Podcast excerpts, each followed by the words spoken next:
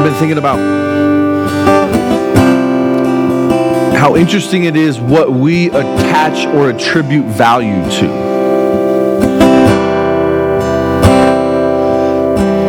In other words, when we look back on our life from glory in heaven, will the same things we value today be the things we value then? Or what if maybe the whole thing gets flipped upside down? What if moments like this that seem just like nominal times of Sunday worship, where we express with our heart something as pure as, I'm falling on my knees. I give, I'm offering all that I have to you. What if when we look back on our life and, and, and, and, and we get to see from the perspective of eternity, what if we begin to value moments like this more? I wonder if this morning we together could just sing this, this uh, the chorus just one more time, falling on my knees. And this time, maybe you attribute um, not value from it, uh, I guess, from the perspective of yourself. In other words, I'm worshiping because I'm a Christian and this is Sunday and this is what we do. But maybe we attach an eternal value to this. Maybe we broaden our perspective and begin to receive from the Lord how pleased He is by these moments. And we begin to feel the same way. What do you say? Let's just let's just try this one more time.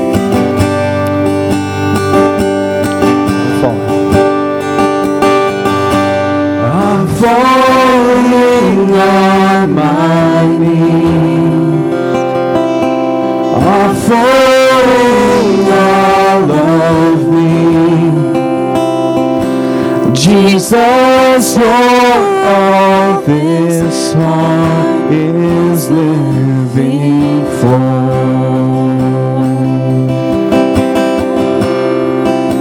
Jesus, we make that our confession this morning with everything that we are and all that we have, we let that burst out from us. We say that you are all that we are living for. From our place of submission, from, from, from all that we have to offer, we say that you are King.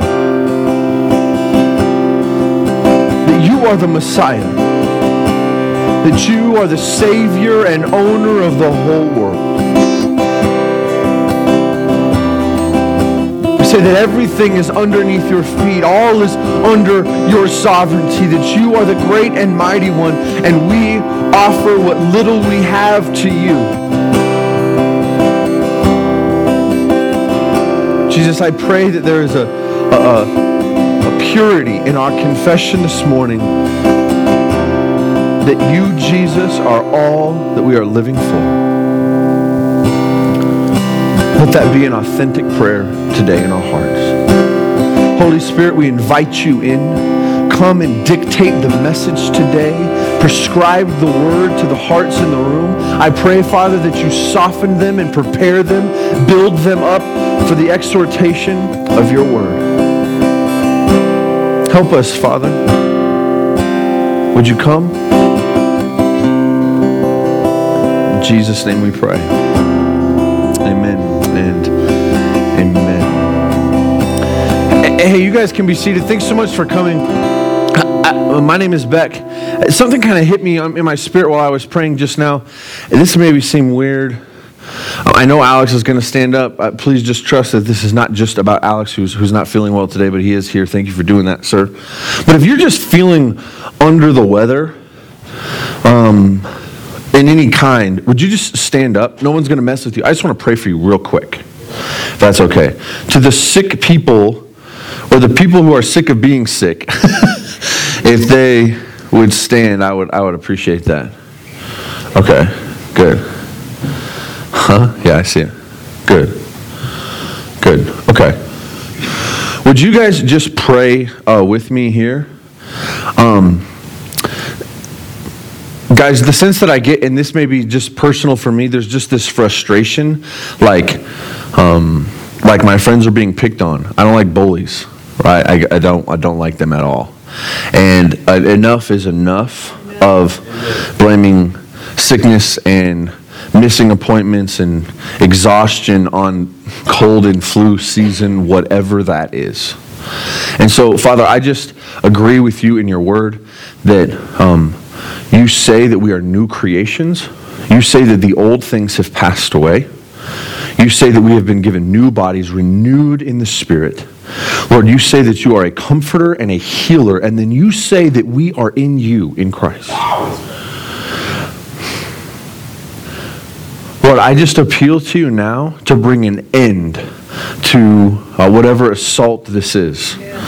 Um, whether it be a work of our own flesh that leads us to this sickness. I pray that you would humble our hearts, that we would find repentance in you and turn not to the ways of the works of our flesh, but to the way of your Spirit. And Lord, this, if this is some sort of outside measure, some sort of spiritual dominion or attack, something other than, hap- than is happening chemically inside of our body that's, that's manifesting itself or, or, or looking like a sickness, Lord, I pray that you would just cast that away, that we would be done with this season in our church. Or do you want a healthy church that is full of life and giving and generosity and love? But Lord, you are also asking for a church that is willing and able and physically capable to do the work upon the city that you've asked them to do. And I just put these things before you because enough is enough. No more limping along. In Jesus' name we pray. Amen. Amen. Amen. I appreciate that. That was not in my sermon notes, uh, but I do believe it was still necessary. Again, welcome everybody. Thank you guys so much for coming. Like Misty said, this is the last day of 2017. If you're a visitor or a guest here today and you have chosen to spend this last day of the year with us, we are we are truly we are grateful. Uh, we don't take this lightly. No one has to come here. And, and we just want to uh, extend our hand of fellowship and appreciation to you for being here on this sunday service. For the rest of you that maybe are starting your new year's resolution early and, and coming to church maybe that's your thing. Hey i'm going to come to church this year. We'll let you in uh, as well. And for you old timers we're taking attendance. No i'm just kidding Uh, I do hope that um, the Spirit of God moved greatly and powerfully in 2017 and that you, um, you grew from His endeavors in your life and that this doesn't just end up being another year that's passing by, fading into existence, but maybe a stand post, a light post, something staked into the ground that signifies on that day in that year, the Lord did this to me, and I am forever grateful an altar, if you will. We pray that uh, for you. I also pray that 2018 has many of the same things coming ahead for us. Likewise, in the same spirit, uh, I hope everybody's Christmas was good. It was awesome. Christmas is an exhausting season. Lindsay and Bear and I enjoyed it very much. Lots of uh, family. I spent a few days in Pueblo. Got my food fix in, so that was that was really, really good. I hope that it was good for you as well. Today's message is entitled God's Family, a study of the King, the Kingdom, and the Bride. We've been in the book of Romans for, I don't know, a long time now, and, and we're going to continue to truck through in just the same way. Today's uh, scripture will be Romans chapter 12, verse 10. Last week I got the opportunity to preach, and typically, for those of you that don't know, when I, when I teach, I can, I can teach large portions um, at a time, uh, sometimes even whole chapters of the scripture. I find it efficacious to do both, focus on one scripture, a single verse, or one large passage. But this chapter 12 in the book of Romans has been so personally convicting and uplifting and exalting for me, challenging that I attempt to not just do one verse. I haven't set out to say today we're just going to focus on 10 is like a challenge. That's, I'm thinking, what, what's the thought? What's the next thing, Lord, you want to share? And I can only get past one verse at a time. So uh, eventually, Alex is going to have to take the pulpit back uh, from me, or we will never finish the book of Romans. We will be in chapter 10 for the next, for all of 2018. Uh, let's provide some context for today.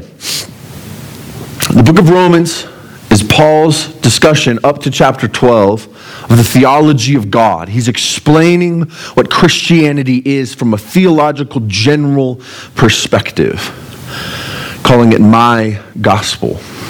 It's a profound book and an important letter to uh, Christians, specifically the church, not only then but today, as well as rest of the, of the word is. However, in chapter 12, he sort of shifts gears. He moves from discussing about general theology, right? Observation of who God is, who we are, what sin is, what salvation is, what sanctification is, to some specific directives. He starts to tell the Christian what we should do. And he provides a, a short list of what the people of the kingdom of God are like. This is what it's like to be a part of God's family. If you're ever wondering how the Christian should behave, there's many sets of scripture to go to, but one of them is Romans chapter 12, verses 9 through 16 or so. Last week in verse 9 was the beginning of this list of what the Christian is like. And it's uh, where we talked about uh, uh, love without hypocrisy. Let your love be genuine. Let your love not be an act. Abhor what is evil and cling to what is good. And today we're going to move on into verse 10. If you don't have your Bibles with you, um, you're a sinner and a heathen, and no, I'm just kidding. I spoke to our elder Jerry. He said we have to keep you around, so we've put the verses up on the screen just for you wretched people. I'm just kidding. Uh, we're going to read the verses, uh, the, uh, chapter 12, verse 10, but what I'd like to do is provide just a little context. So we're going to back up into verse 9 and read through verse 13 so that we can uh, get a good sense of what's happening here in the scripture. And before I start, just to offer a layout here, we're going to talk about the scripture itself. I'm going to do a little teaching, which is more what I am than a preacher, a little teaching on, on what this verse actually means contextually, uh, grammatically. We're going to look at some definitions of words so that we can gain a deeper understanding of what is actually being said. Then, after that, I'm going to draw a few conclusions uh, for us today in the church, maybe how we could apply this scripture together. So if it seems like we're getting in the thick of things, don't worry, just hold on. We'll get to the cool part right at the end. Sound good? Okay, here we go. Uh, Romans chapter 12, verse 9. Let us let love be without hypocrisy. Abhor what is evil, cling to what is good. Our verse for today be devoted to one another in brotherly love, give preference to one another in honor. Not lagging behind in diligence, fervent in spirit, serving the Lord. Rejoice in hope, persevering in tribulation, devoted to prayer, contributing to the needs of the saints, practicing hospitality many verses, those scriptures vary. We're going to talk about that here in just a second. So if you're reading a different version, I, I, I tend to read out of the New, King, or, uh, New American Standard when I am uh, teaching, uh, but another version would suit just fine. Before we go any farther, we have to discuss two major questions before we go on. The first is who is this statement made out to? In other words, who is Paul talking to? We often make mistakes when we misinterpret the scripture, not by misunderstanding what it says, but by misunderstanding who it is being said to. We can make conclusions about who we are in Christ. And when we, when we study the context of Scripture, we realize that the author wasn't talking about Christians or to Christians at all. It's not only important to have a good understanding of what the Bible says, it's important to understand who and whom it is being said to. In this instance, Paul is speaking to the believer. He's speaking to the Christian in Rome. And as we extrapolated out, the Christian here today. So if you are not a Christian here in this room, you're, you're a visitor, or you're, you're being challenged with your faith, it's not bad for you to hear, but you are not held to this standard unless your life is being handed over to Christ. Dare I say, the stuff that we're about to talk about is impossible apart from Christ. Genuine love. And so we can't go any farther beyond confessing your life and handing your trust over to the Lord Jesus for this to be any work or efficacious work for you at all, for it to be effective, we must be Christians. This is true because in Romans 12 chapter or Romans chapter 12 verse 1, Paul says, "Brethren." This is the common term. This is a key word that if you're reading the scripture as a Bible student, you would want to see it to, to know who he's discussing or talking about. In Romans 12 uh, verse 5, he says, "We to those who are in Christ." To be in Christ is to be with Christ. When Christ died, who died if we are in Christ? We did. When Christ rose again, if we are in Christ, who rose again with him? We died with Christ and we are resurrected again with him in newness of life. The believer is in Christ. This is who he is making these statements to. A second question is how do you personally interpret the Bible? The first question is who is this made out to? And the second question is how do you interpret the scripture when you read it? There's a million different ways, definitions, and titles, but I've, I've kind of whittled it down to three. The first is the literal way of interpreting the Bible. The literal way, and I just I have this definition here. I found it on the internet, so you know it's good. Um, literal is the literal interpretation is to take the biblical text at face value. This does not mean literally all the time. In other words, if, a, if an author is making an illustration, if an author is creating an allegory, we don't assume that those allegories happen because they are on their face, they are examples of something else. It doesn't mean that every word of Scripture is absolutely literal because that takes it out of context. But we do believe that the characters were there really were there, that the miracles that happened really happened, that the things the scripture says um, have been done historically had been done. The second way is the ethical view of interpretation. This is sometimes understood as the moral interpretation. It involves reading between the lines, in other words, a passage or a verse to see how it applies to your life right? And when you hear a pastor read a verse and then he says, This is what this means for you, he's taking an, an ethical interpretation of the scripture. The third is symbolic. is a symbolic or symbology is an interpretation of the scripture. This is often known as the allegorical or typical method. It means we don't necessarily care whether these people were real or whether these things really happened. It's what they represent that is the core message here. Now, some of you might be saying this is kind of a stupid way to introduce this message. I tell you what, we get tripped up in our understanding of the Bible when we don't confess, or sorry, when we don't take time to learn and understand these things. How you interpret the Word will interpret your worldview. How your worldview works will interpret your life choices. And, brethren, someday you will stand naked before God because of your life choices. They will stand up inside or aside to truth. This is empirical. It's, it's, it's, it's imperative, pardon me. It is so important for us to not just know the word, but to know what we think about it.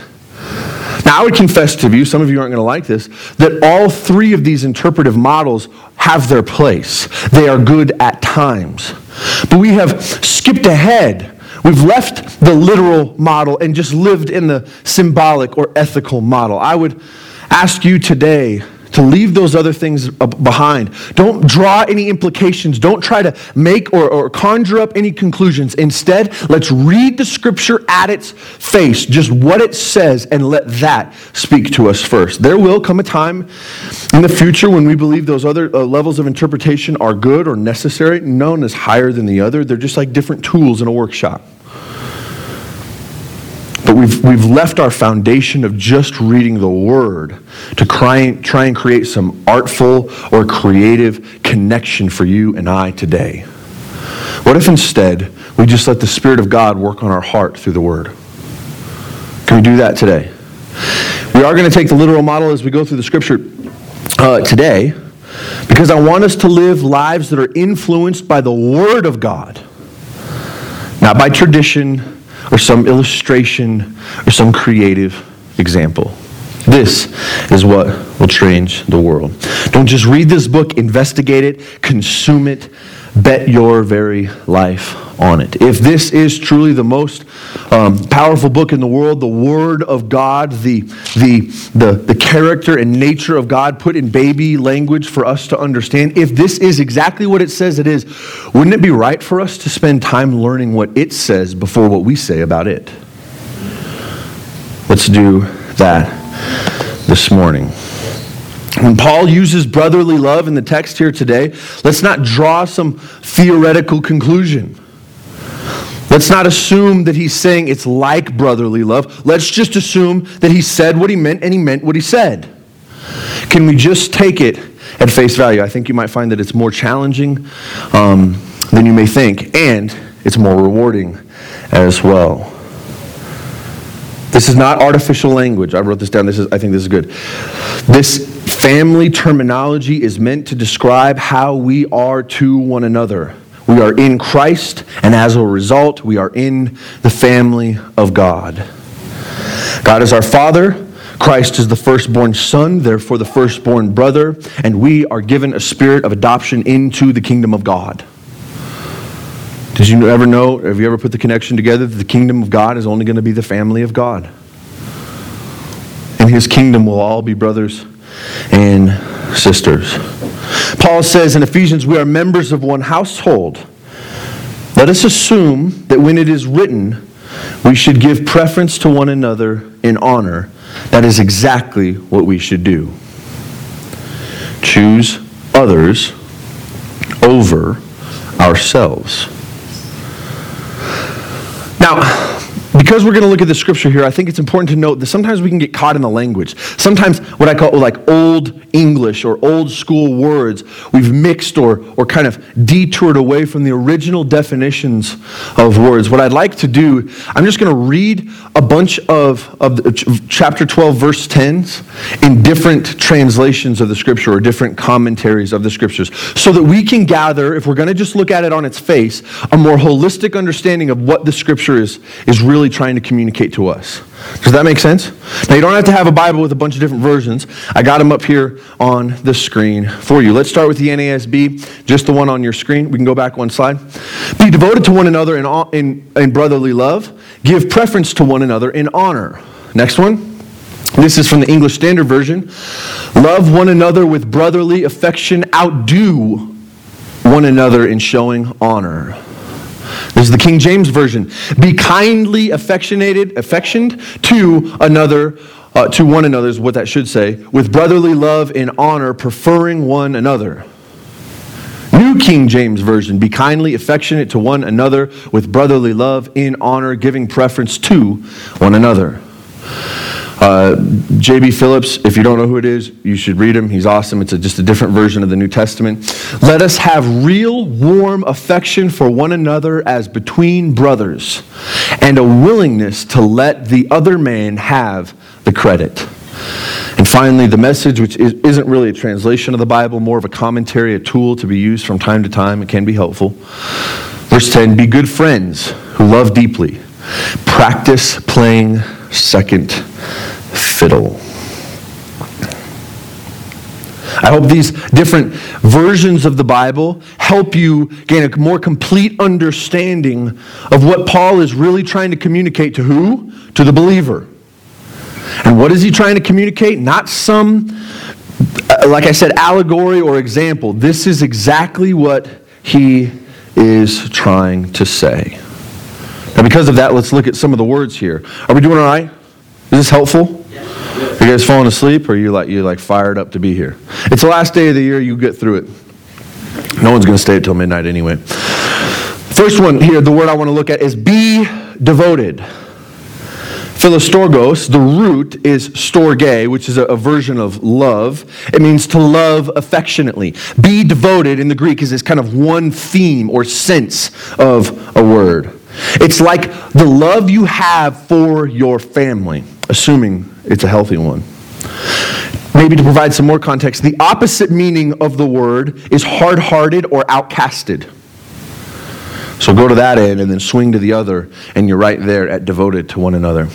It says, lovingly affectionate, like you would love your family, to one another in brotherly love. Brotherly love is the word Philadelphia. Very, I thought that would be cooler because we're Americans and we have a city in America called Philadelphia.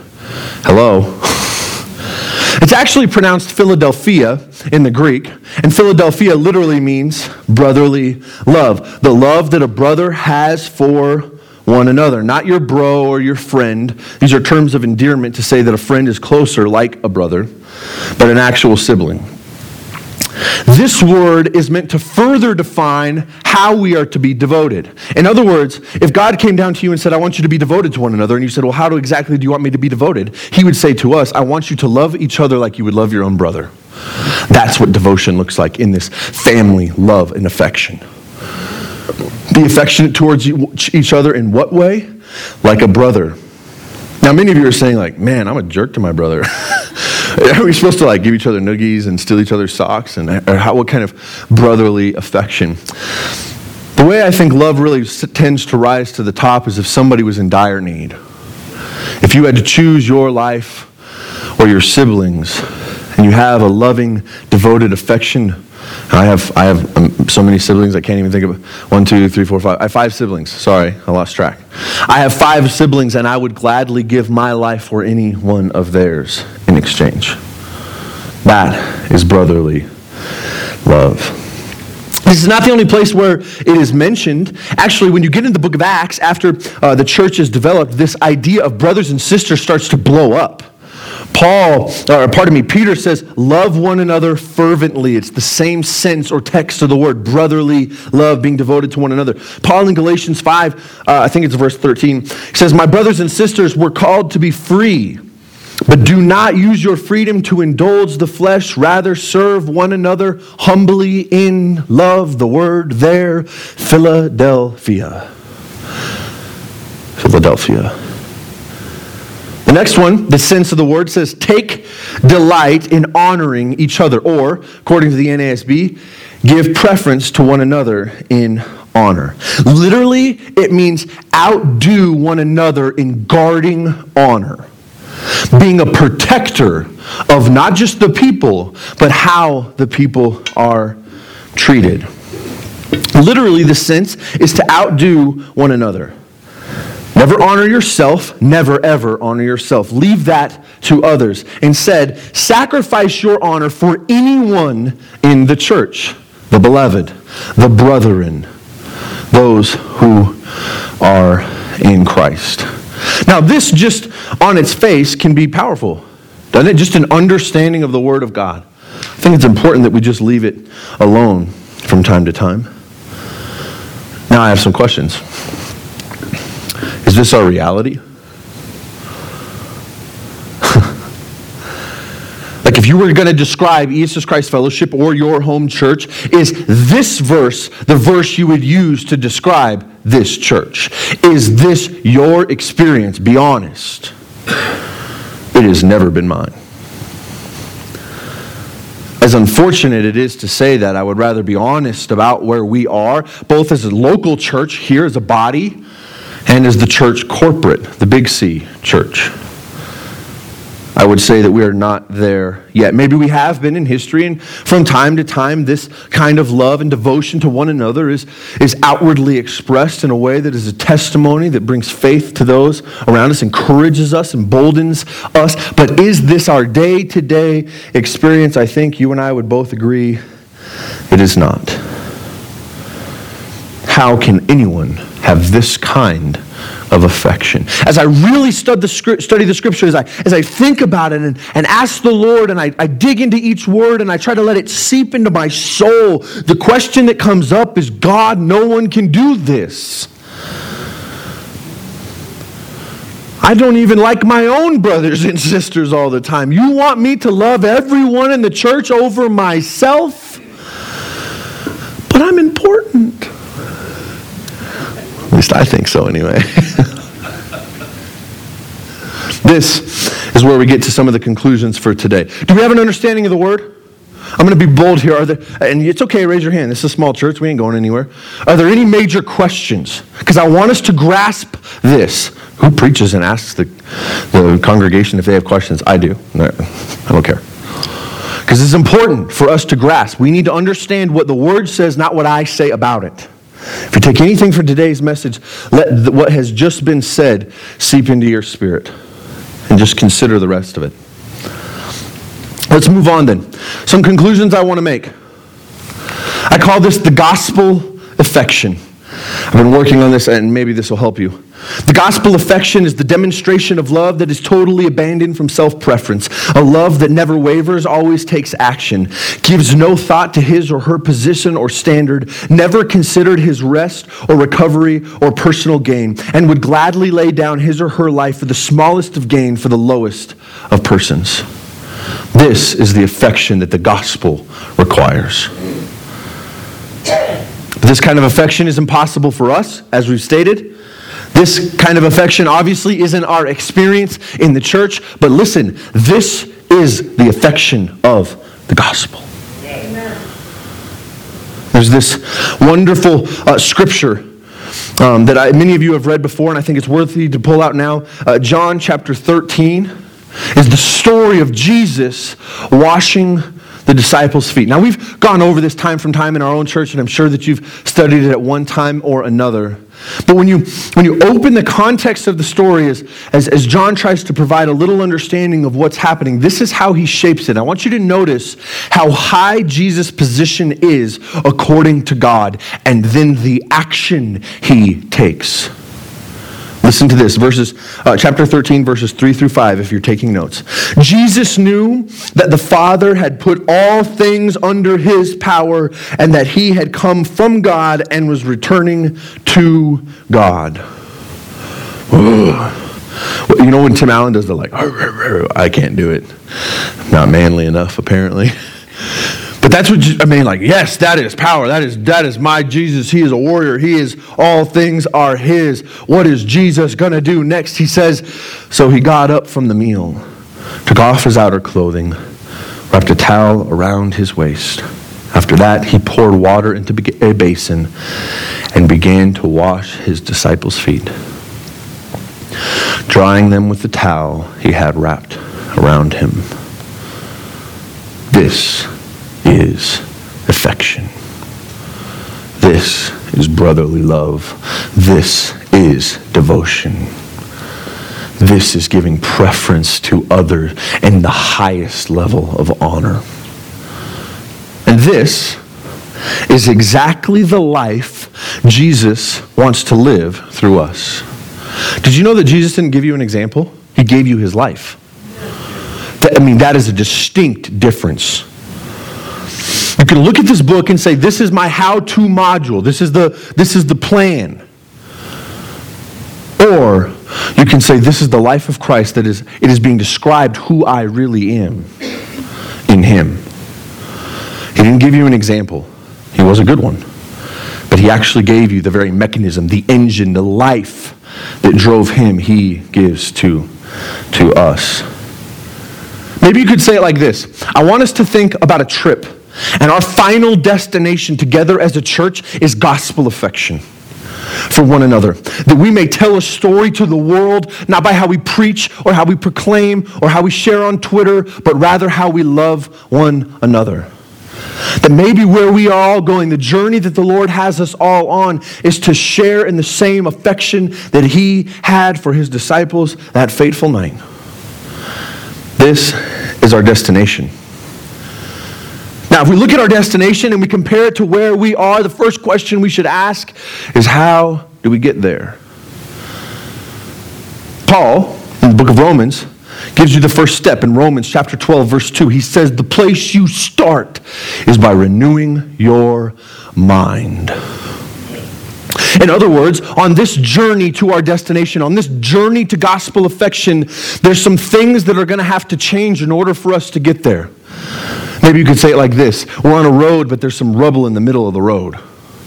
And that's our poor thinking. Paul is saying to us we have to get rid of the rubble in our road if we are going to make the journey to our destination, gospel affection, to the church, the kingdom church of God. Where these decrees that Paul lay out can actually be lived out. We need to get rid of the rubble in the road. Rubble in the road. I just wrote this here for, for more clarification. If we want to get to the destination in Christ, where our affection for one another shares the gospel with anyone who watches, we must first clear the rubble in our road. In other words, our thinking. The rubble in the road blocks uh, our journey and deters us from our hopeful destination. These beliefs and notions and worldviews sit like large boulders in the middle of our path and prevent us from going any further towards our destination. Some of you are like, man, this is a weird dude preaching up here. But some of you are like, man, I know exactly what he's talking about. I got some things in me, the way I think or the way I know things should be, that are, blo- that are preventing me from being who God has asked me to be the whole time. I don't want to let go of them, but I don't want to miss out on Him. And so we're stuck in this position between our spiritual condition, our sanctification in Christ, and our flesh. This dead body we are trying to keep alive, this boulder in the road. Now, there are many boulders in the road, too, the list too long to go on. It, it's called sin, okay? But today I would like to focus on just, on just a few of the boulders, maybe three specifically, that I think um, uh, connect with the scripture in a powerful way. Hopefully it does for you anyway. The first, the first thinking, the first boulder in the road is the family first principle. Family is a good thing. Family was orchestrated by God. It's an entity designed by God. It is something that the Lord uses as an example of how we should care for each other in the church. It says that we are a family. He goes on at great length in Ephesians chapter 5 to discuss what the family dynamic should look like, how it should function, and how it's so good when it's healthy. Jesus himself was a part of a family. I am not here to bash family, but somewhere along the way, this idea of my family first came to be. This is a perverted understanding of the love of family. Name the verse. You tell me where it says you are to love your mother and father and brother and sister, your family, more than you are to love the church. You tell me where the scripture declares to us that the family that we are born into gets some special kind of love, and everybody else you disciple gets whatever is left over. Show me the scripture where Jesus gave a great amount of love to his mom or his brothers and then had different kind of love for his disciples or those in the street or those who were lame. You are to reserve no love for your family. In fact, all of your love is reserved for God alone. And those who love God properly love others. Abundantly love others. We believe that there's this resource of love, this, this well that we have, and when we give out, we are absent of some. As if someday I'm going to run out. You will in your own strength. But if we connect ourselves to the river of living water, that is Christ. It is a river that never runs dry. And we are able to give love freely and abundantly without restriction or hesitation to anyone who needs it. If I am a Christian and God says I'm a part of God's family, I should love you the same way that I love my own son. Moms, you need to hear this. You really do. If you're reserving something for your own kids, we think, well, they're special. These are the ones that God gave me. These are the ones. No, God, is the, God created our other children too. God created um, the folks in our church too. You're never going to run out of this abundant love in Him. Family first is a piece of rubble in the road that we need to remove from our thinking. Yeah, this is good. Matthew 25, 40 says, um, this is Jesus speaking in a parable. The king will reply, Truly, truly, I tell you, whatever you did for the least of these brothers and sisters of mine, you did for me. Did you know that when you sin, not only have you offended the person that you sinned against, but you've chiefly offended God? He's offended by all of sin more than any of us are. But in the same vein, when we honor each other, give preference to one another, when we love with a dear affection, not only do we provide honor for the person that we are honoring, but we honor God. He is pleased by the way we care for each other, including the least of these. John 13 35, Jesus says, By this everyone will know that you are my disciples if you love one another, not just our family. We renew our mind by removing the rubble in the road that prevents us from or, party the rubble in the road of ranking who gets what kind of love by allowing Christ to love and his work his loving work to work in and through us freely that allows us to give love without regulation worry expectancy or hesitation the second the second piece of rubble in the road I want to talk about today is past hurts protecting future dismay the Christian should be the most affectionate person alive on the earth should be the most generous, the most abundantly giving, the most loving. However, often we in the church have done most of the harm to one another. Here, we expect each other to be vulnerable, to be open. And when we trust and we open ourselves up, and the sinful men and women in this room, like you and I, hurt one another, our response is to never allow that to happen. So we exchange vulnerability and trust, and we pick up our own self protecting armor. And you know this is true. We do this little dance. You wear your armor, and I'll wear mine, and we'll come to church and we'll hug each other. How you doing, sister? God bless you, brother. And we all do this little ballet. We perform for one another, pretending to be loving acting like we're genuine, but all the while preventing ourselves from being injured and removing our own vulnerability. We'll make stuff up. We'll put smiles on our faces as long as we are never hurt like that ever again. As long as we are not misused. As long as we are not uh, prayed for in some weird way. As long as we're not, uh, somebody said that they would keep a secret and they didn't do it. As long as that never happens, I'll do this little dance.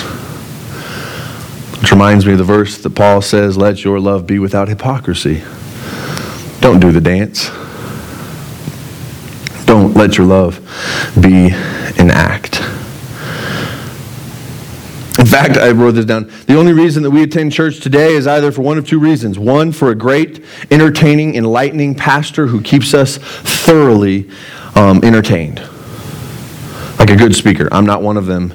But that's the reason why somebody would come to church. And the second, for those of you Bible people, because the Bible says not to forsake the fellowship.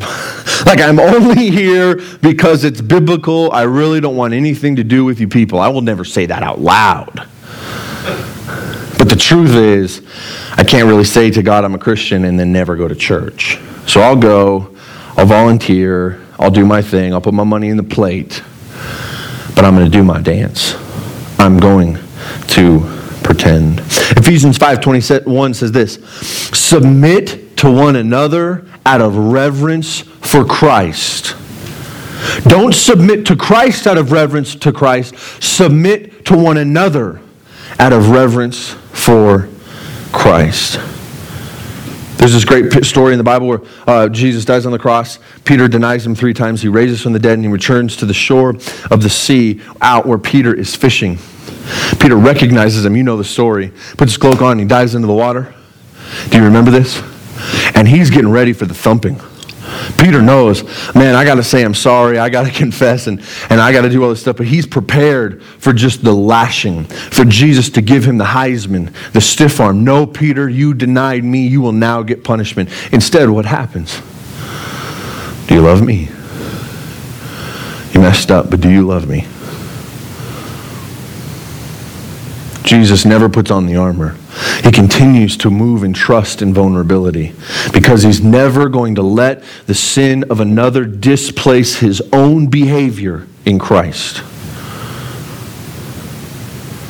He's never going to let past hurts protect him from a future dismay. His experience doesn't get a vote, the Word of God does. The third, um, or pardon me, we renew our minds as Christians from protecting ourselves by realizing we can't protect ourselves at all. We find our security, our strength by clinging to the cross like a child who would hide behind the leg of his father. He is our strength. He endures. He supplies all that we need. Psalm 63 says, My soul clings to you. Your right hand upholds me. The third, and maybe this is the most uh, uh, important one for me and maybe for you as well. The third piece of rubble in the road is our rank. We can all agree as believers that God is supremely powerful overall. He is the chief rank, He has the highest level. But then after that, what do we do? Whether knowingly or unknowingly in your heart, we kind of rank each other. Who's the most important? Let me ask you this Who in this church are you over?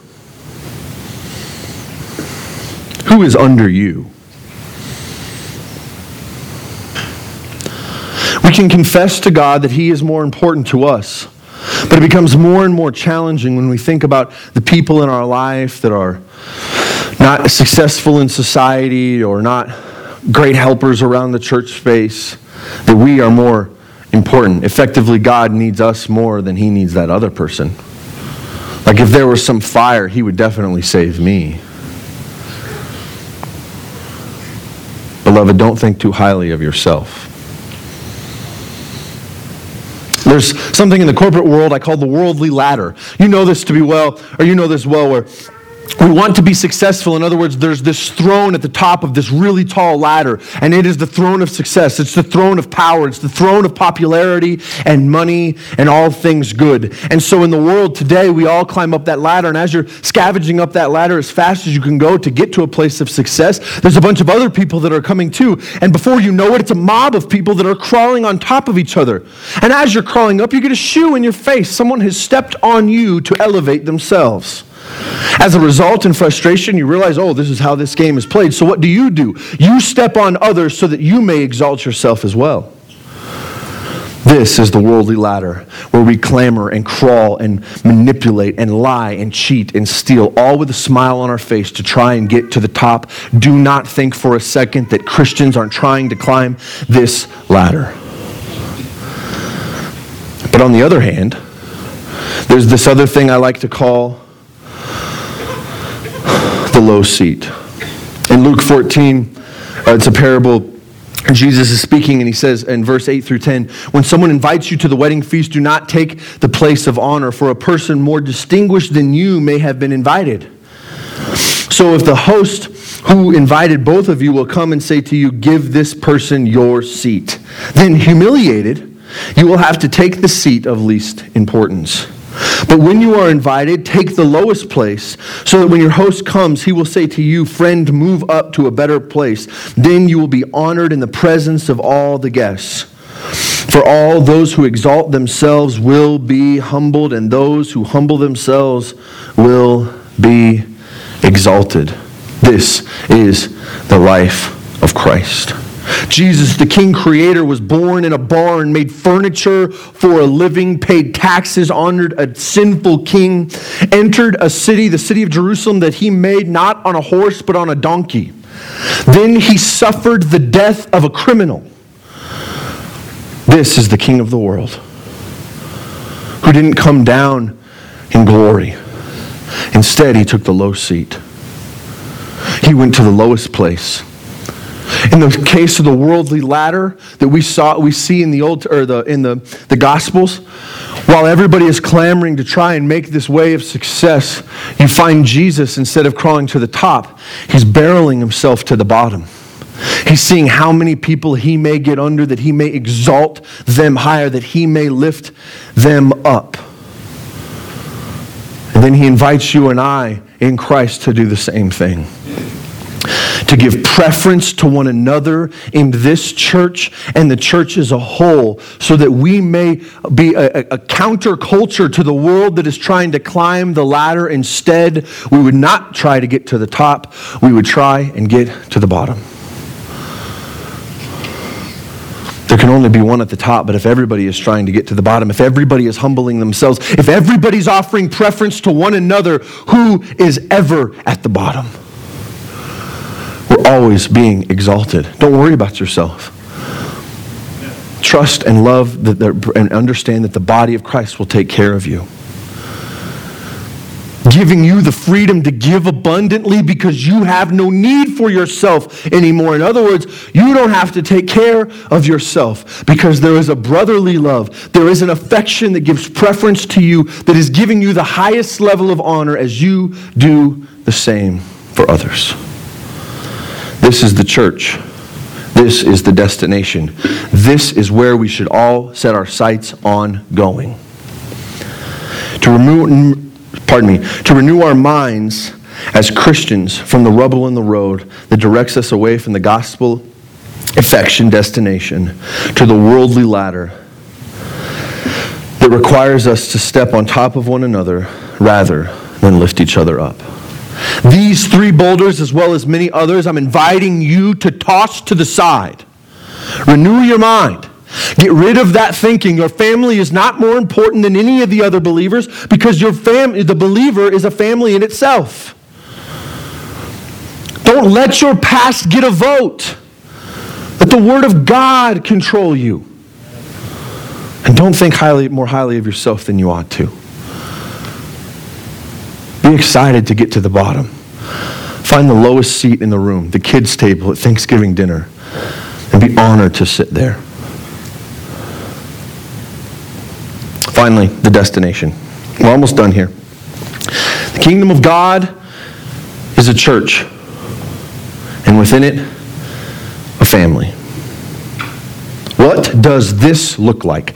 I've put together a series of scriptures here. I tried to create examples and stories. And after the beginning of the message, where I said, read the word on its face and don't make any conclusions, I kind of felt stupid saying that and then drawing all these other things. So here's what I've done, if it's okay. I know it's hot in here and I know that we're tired. I want us to focus for just a few more minutes. I've just put together a few scriptures here that I'd like to share with you. That if you close your eyes or really, or really think about this, this should be an example of what the body of Christ should function like. In in other words, if we came over the hill from our long journey and we, we went to the top and we saw the city that is the kingdom of God, this was our destination, this is what it would look like. If you sat on the, in a coffee shop or sat on the corner and you people watched, this is how the people would behave in our destination. Let's read here Romans 12, 4 and 5. For just as we have many members in one body, and all the members do not have the same function, so we are many, are one body, though are many, are one body in Christ and individually members of one another. Ephesians 2 19 through 22. So then you are no longer strangers and aliens, but are fellow citizens with the saints and are of God's household, having been built together on the foundation of the apostles and prophets, Christ Jesus himself being the cornerstone, in whom the whole building being fitted together is growing into a holy temple in the Lord. Ephesians 4 15 and 16. But speaking the truth in love, we, the beloved, are to grow up in all aspects into Him who is the head, even Christ, from whom the whole body, being fitted and held together by every joint that supplies, according to the proper working of each individual part, causing the body to grow and building up of itself in love.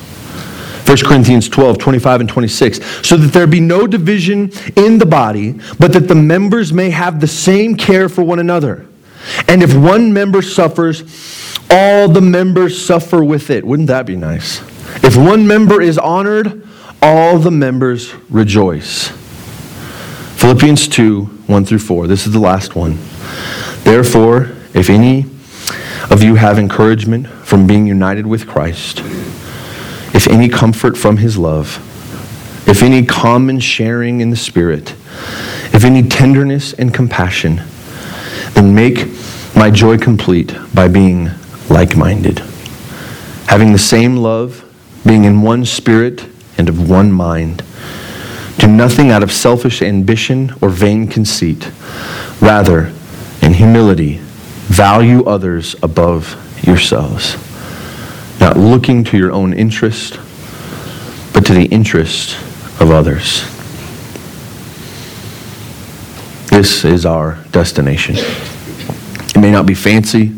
You may not walk out of here and feel supremely enlightened. You may not elbow somebody and say, What a great message. But, beloved, this is the truth. Regardless of what you think about the church, regardless of what you think about yourself, and regardless of what you think about everybody in this room, this is our destination in Christ. Deny yourself, humble yourselves, and trust that the Spirit of God is working on the, the beloved around you and that they will do the same. There's a portion at the beginning of the church in the book of Acts, chapter 2, where it says that they sold their houses. They gave up of their living space so that they could share with any who might have need. Who's the first to sell their house? Who's the first to give it up? Who's the first to give their house to another? Who's the first to hand over something of great value because they think that person is more valuable than I am? I'm honoring them, giving preference to them. I'm taking the low seat. This is how we heal the church. This is the bride at the end of the aisle that Christ is looking for, the one who gives up everything for another. Last scripture here Isaiah 53, one of my favorites, says this He was wounded for our transgressions, He was bruised for our iniquities. The chastisement of our peace was upon Him, and with His stripes we are healed. Maybe because of His stripes, we can be healed enough to take some stripes of our own for another. And by those stripes, we as a total church can become one body healed. Let's bring the worship team up here. We're going to get ready to take up our offering. I really do hope that this was helpful for you. I want to remind you that we won't have our uh, evening service tonight in, in lieu of the new year. I know we didn't really talk about the new year much, but it's not my style. We can go do that later. You know, over the break, I had the opportunity to uh, to spend some time with a, a, beloved family member of mine, somebody that I honor and admire greatly. Uh, his name is Dave Devendorf. He is my uncle, uh, not by blood, but it might as well be so. He's my dad's best friend. He suffers from Parkinson's and has um, maybe the most tender heart I have ever seen. I have learned about how to share my life with another by observing him over the years.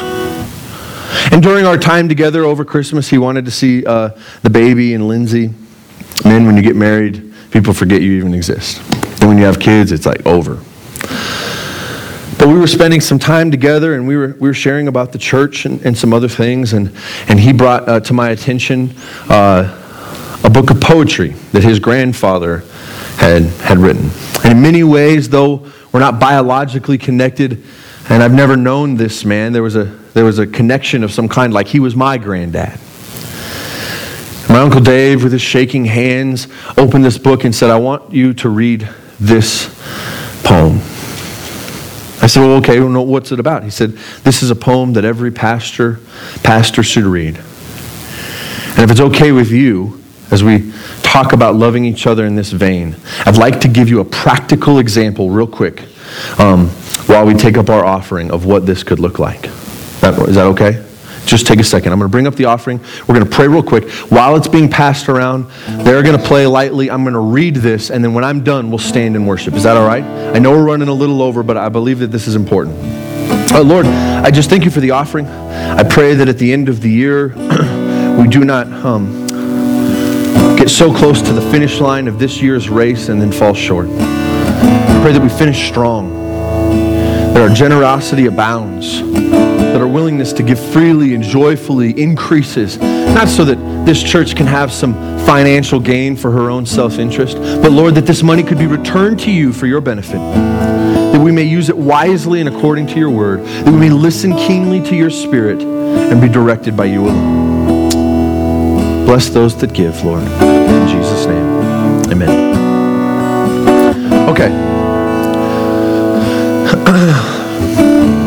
This is called A Friend in Need by Jess Kenner, a Colorado poet. I went alone to the church one day and sat in a crowded pew. There were people all around me, Lord, waiting to hear about you. The preacher talked about love and things a Christian should do. And it was a wonderful sermon, but I was alone in a crowded pew. It was a beautiful building, Lord, a masterpiece so fair. It did inspire your children, Lord, even those in deep despair. I went in lonely, lost, and afraid, seeking love and comfort from you, but your children didn't see my needs. And I sat alone in a crowded pew. And Lord, I'll never forget the fear as I sat in that crowded pew, with tears in my eyes and trembling in my heart, desperately needing a friend like you. I looked at the people sitting there and wondered what to do, for none of them seemed to care that I was alone in a crowded pew. You were there as I knew you would be, Lord, and I felt joy I could never explain. You saw my needs as I sat alone, and you understood my pain. For you gently touched another's heart who seemed to sense my strife and came with a smile, an outstretched hand, and then a new friend entered my life. Somewhere out in that crowded room, you sent someone who would care. The beautiful building came alive as light shines through dark despair. Those close by didn't see it, Lord, and I doubt if they ever knew. But then I guess they've never been alone in a crowded pew. Please make me aware of others, Lord, as I sit in a crowded pew. Send me the help to guide them and show me what to do. To lift their heavy burden and know that I understand too. Lord, let me love them until they know there's no one alone in a pew with you.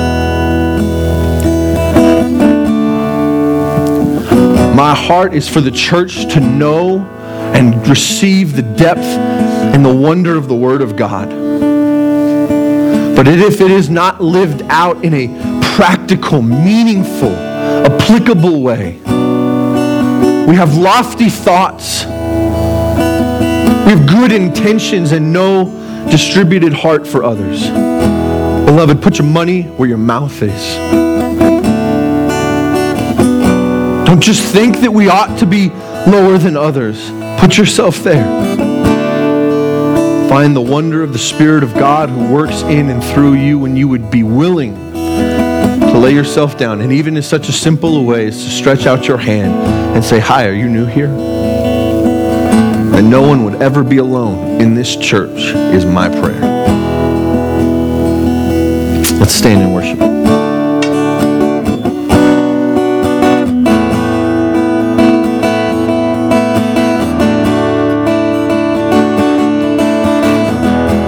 Be made new today as we sing this song called Old for New.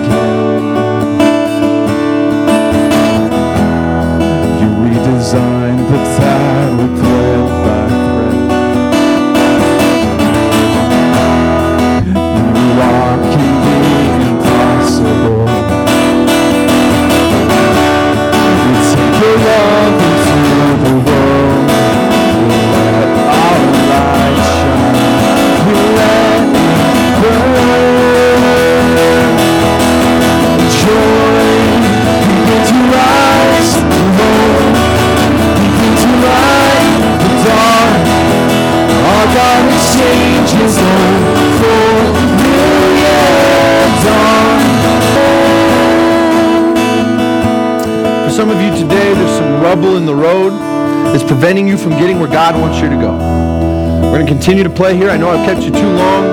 I'm going to squeak out every minute before 2018 comes. Man, if you need to come to this altar, man, I pray that you just take that boulder and you leave it here. And you leave this church and you go into the new year without it. I hope to see you at the destination. And I hope all of us are there. I hope that we look at each other with a newfound generosity and love for one another. And I pray that we are all battling for the lowest seat. That's the stuff that will change this world.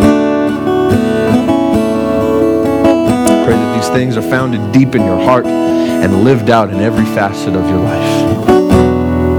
Happy New Year to you all. The worship band is going to continue to play. If you want to come to the front for, for a time of prayer, that's fine. Otherwise, you are excused. God bless.